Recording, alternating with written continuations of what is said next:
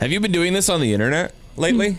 Because the federal government knows. Please, the federal government knows what I do every second of my life. They've been watching me for years. Okay, but now it's going to cost you money because you're doing it too much. You're reselling those tickets for way too much money. What? Well, you know, the people who charge $3,000 for a ticket to go to the Titans game when it Yeah. only cost them $100. Well, now if you do that, the IRS, they know and they're going to make you pay for it. How? You already paid taxes. Those are now your tickets that you're just reselling. No, no, no, no, no, no, no, no. They're charging you income tax, girlfriend. What? If you make over $600 through the year on ticket resale, you're paying the feds a nice little chunk of change. How are the feds going to know? Well, because the IRS knows what you do for a living, they know how much money you make. So if you start uh, claiming a whole bunch of more money in your checking account because, uh, well, some suckers bought some tickets for you for $20,000, they want their piece of pie.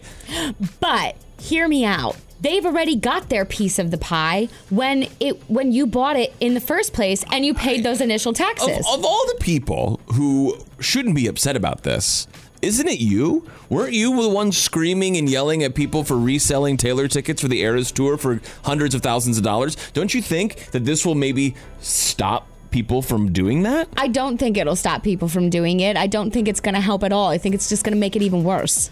Well, how would it get And- worse? I don't know. Who wants to pay tax? Who wants to pay more taxes? All I heard is that the government wants more money from me and I'm not giving it to them. Well, you don't resell tickets, do you, in your spare time? I mean, no, not really, because I Right. can barely get my hands on them in the first place. to be honest, I am very worried about your tax return this year. this is why I don't do my own taxes.